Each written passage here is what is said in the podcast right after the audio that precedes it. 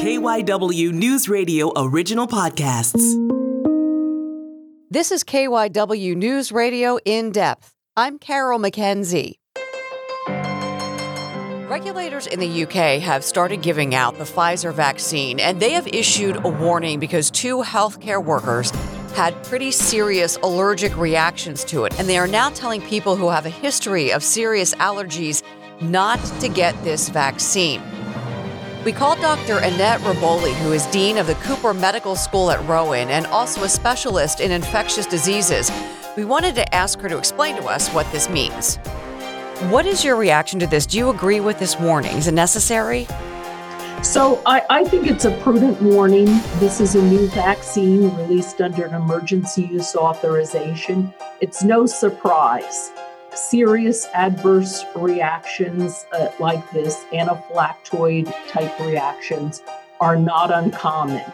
Uh, the uh, emergency use authorization in the US is going to be entertained tomorrow. That will be reviewed.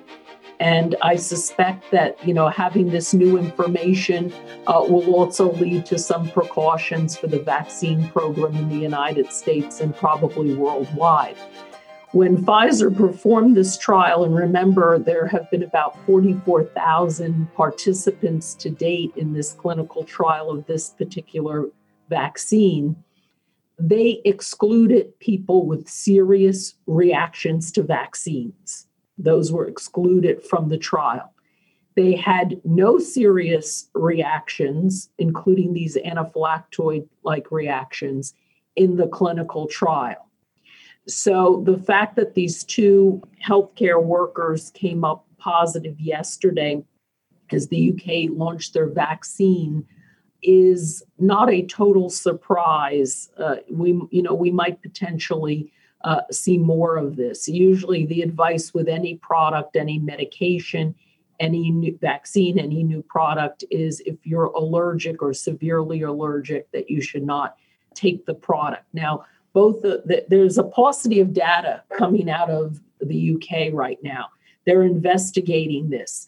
So all we know is that the two individuals were healthcare workers. They both had a history of serious allergic reactions, and they both carried. Um, I think they, in the UK they call them adrenaline uh, auto injectors. They're called EpiPens in the United States. So they had a significant history of serious reactions to other items. We don't know what their allergic history was.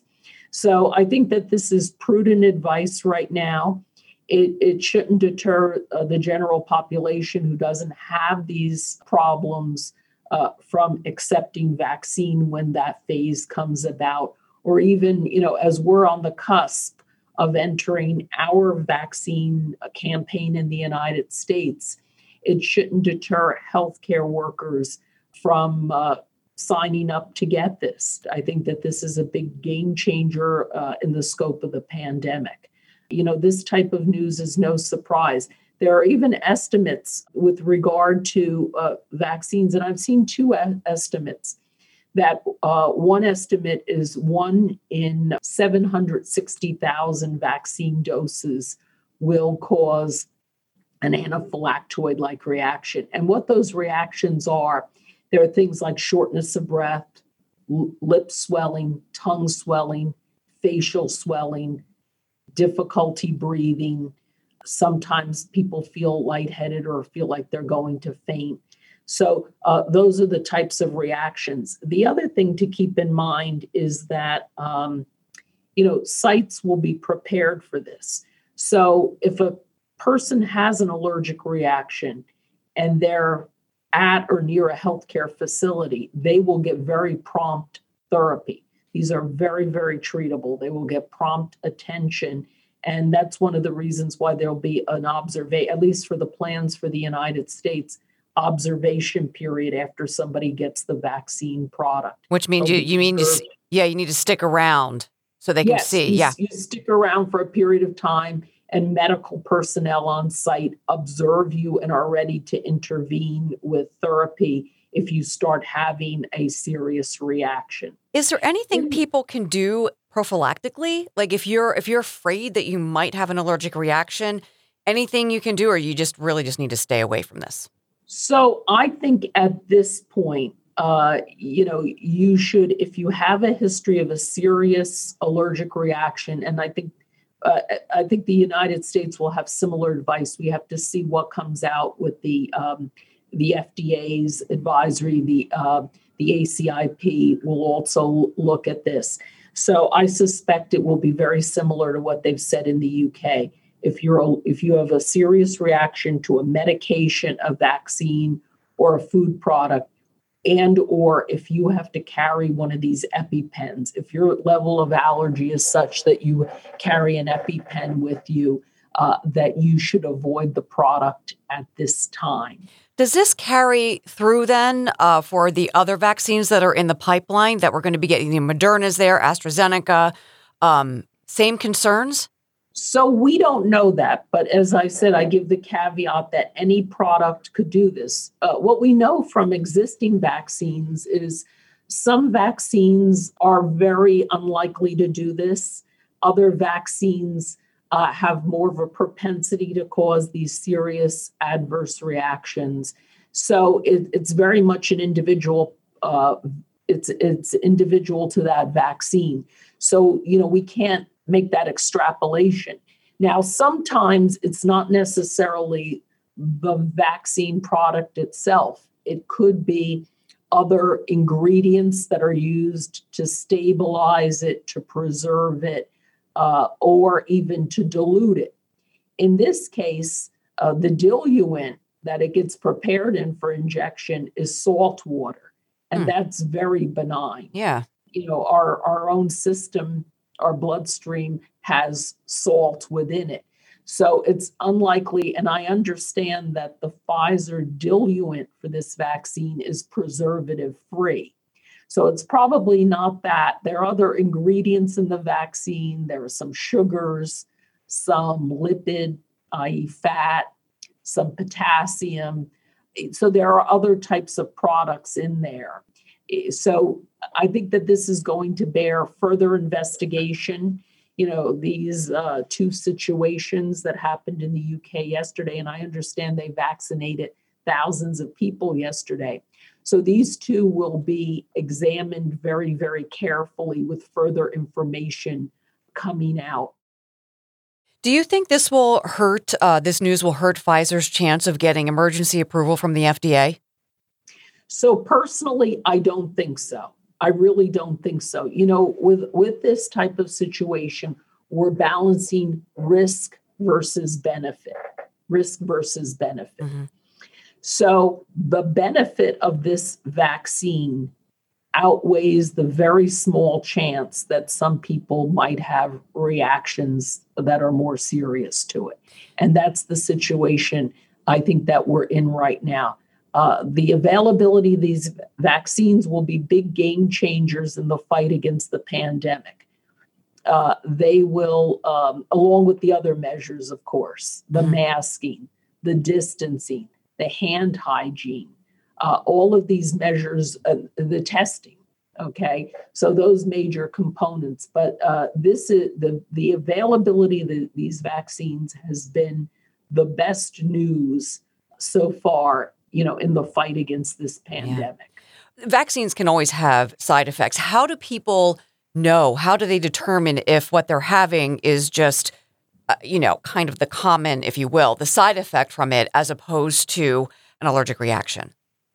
So, an allergic reaction is in the larger category, it's a subcategory of side effects. We talk about side effects. We can also talk about what we call adverse effects.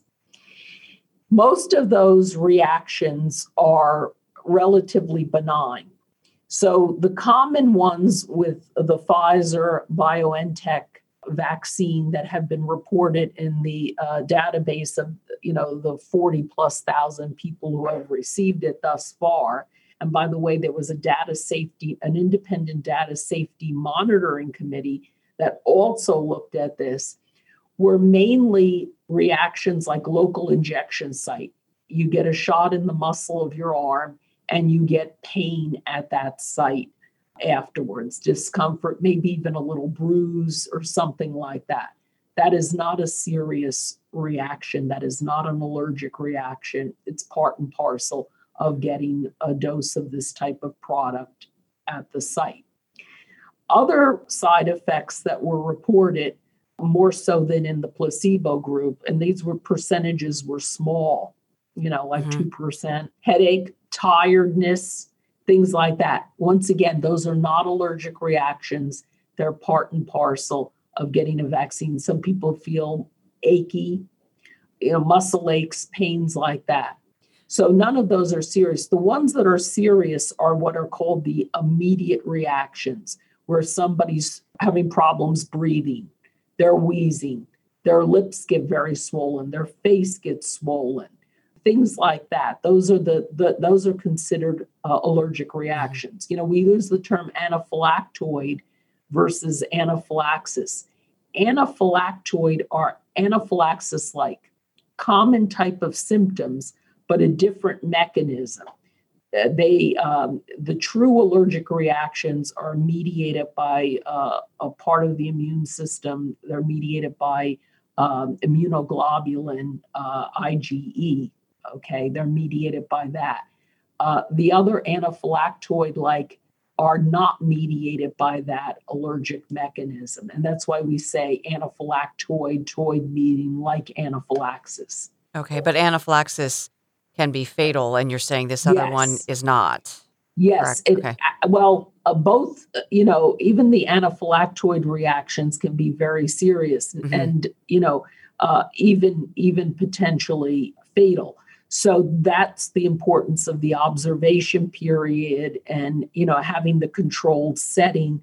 And as far as the sites that are being planned right now, you know, statewide, worldwide, countrywide, whatever you want to say, do have that observation period and personnel on site who are trained to assist the patient to abort the reaction that they're having by administering medication to support them if they they need to be supported. So, from what I understand, there we are talking two different types of vaccines here. The Pfizer vaccine, right, is an RNA vaccine, and some of the ones like Inovio are DNA. Does the say is this concern the same across the board for these folks who have these severe reactions? Are they just kind of out of the mix altogether when it comes to being vaccinated?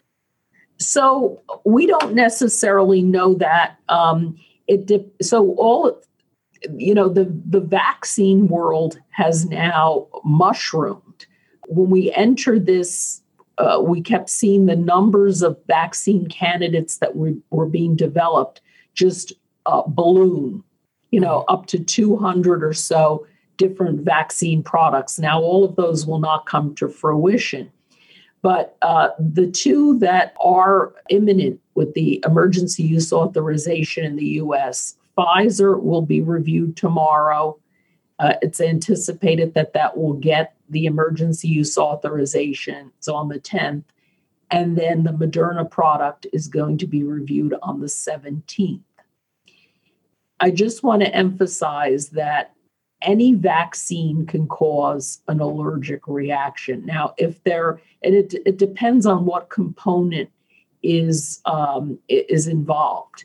If it's the product itself and something is an entirely different type of product, it's not likely that there's going to be cross reactivity. Okay. So there will be other products coming down the pike uh, by other companies. So I'm sure, you know, in all of these trials, they will likely say, you know, if you're re- allergic to, have serious uh, allergic reactions to vaccines, medications, foods, we're not going to put you into the clinical trial. And they do that so that it doesn't skew the results.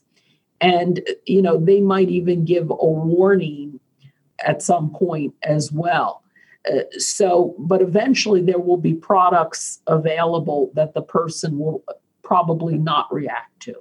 The numbers of people who have these are not insignificant. There are, you know, there are a cadre of people who have to carry these EpiPens. They're allergic to all sorts of things, uh, mm-hmm. sometimes food items, sometimes bee stings, you know, things like that. So I think that this does bear watching. The emergency use authorization in the United States will have direct guidance, I'm certain, you know, about this. And I think with the campaign being so early, you know, we haven't even really started it yet. Once the all the uh, pieces come into play, the emergency use authorization, uh, the recommendation of the ACIP, you know, the approvals. Next week, it's expected that the distribution will happen and then the vaccine campaigns will start. So, if you are a person who doesn't have a history of serious allergies, as long as you don't have another contraindication, you should go forward when your uh, phase is called. So, right now, the phase will involve healthcare workers broadly, you know, everybody mm-hmm. from doctors, nurses to those who support the hospital with food services, cleaning the hospital, etc. And the same thing with the nursing homes. That's it for this episode of KYW News Radio In Depth. You can listen and subscribe to the podcast on the radio.com app or wherever you listen to your favorite shows. I'm Carol McKenzie, and we'll have another episode out soon.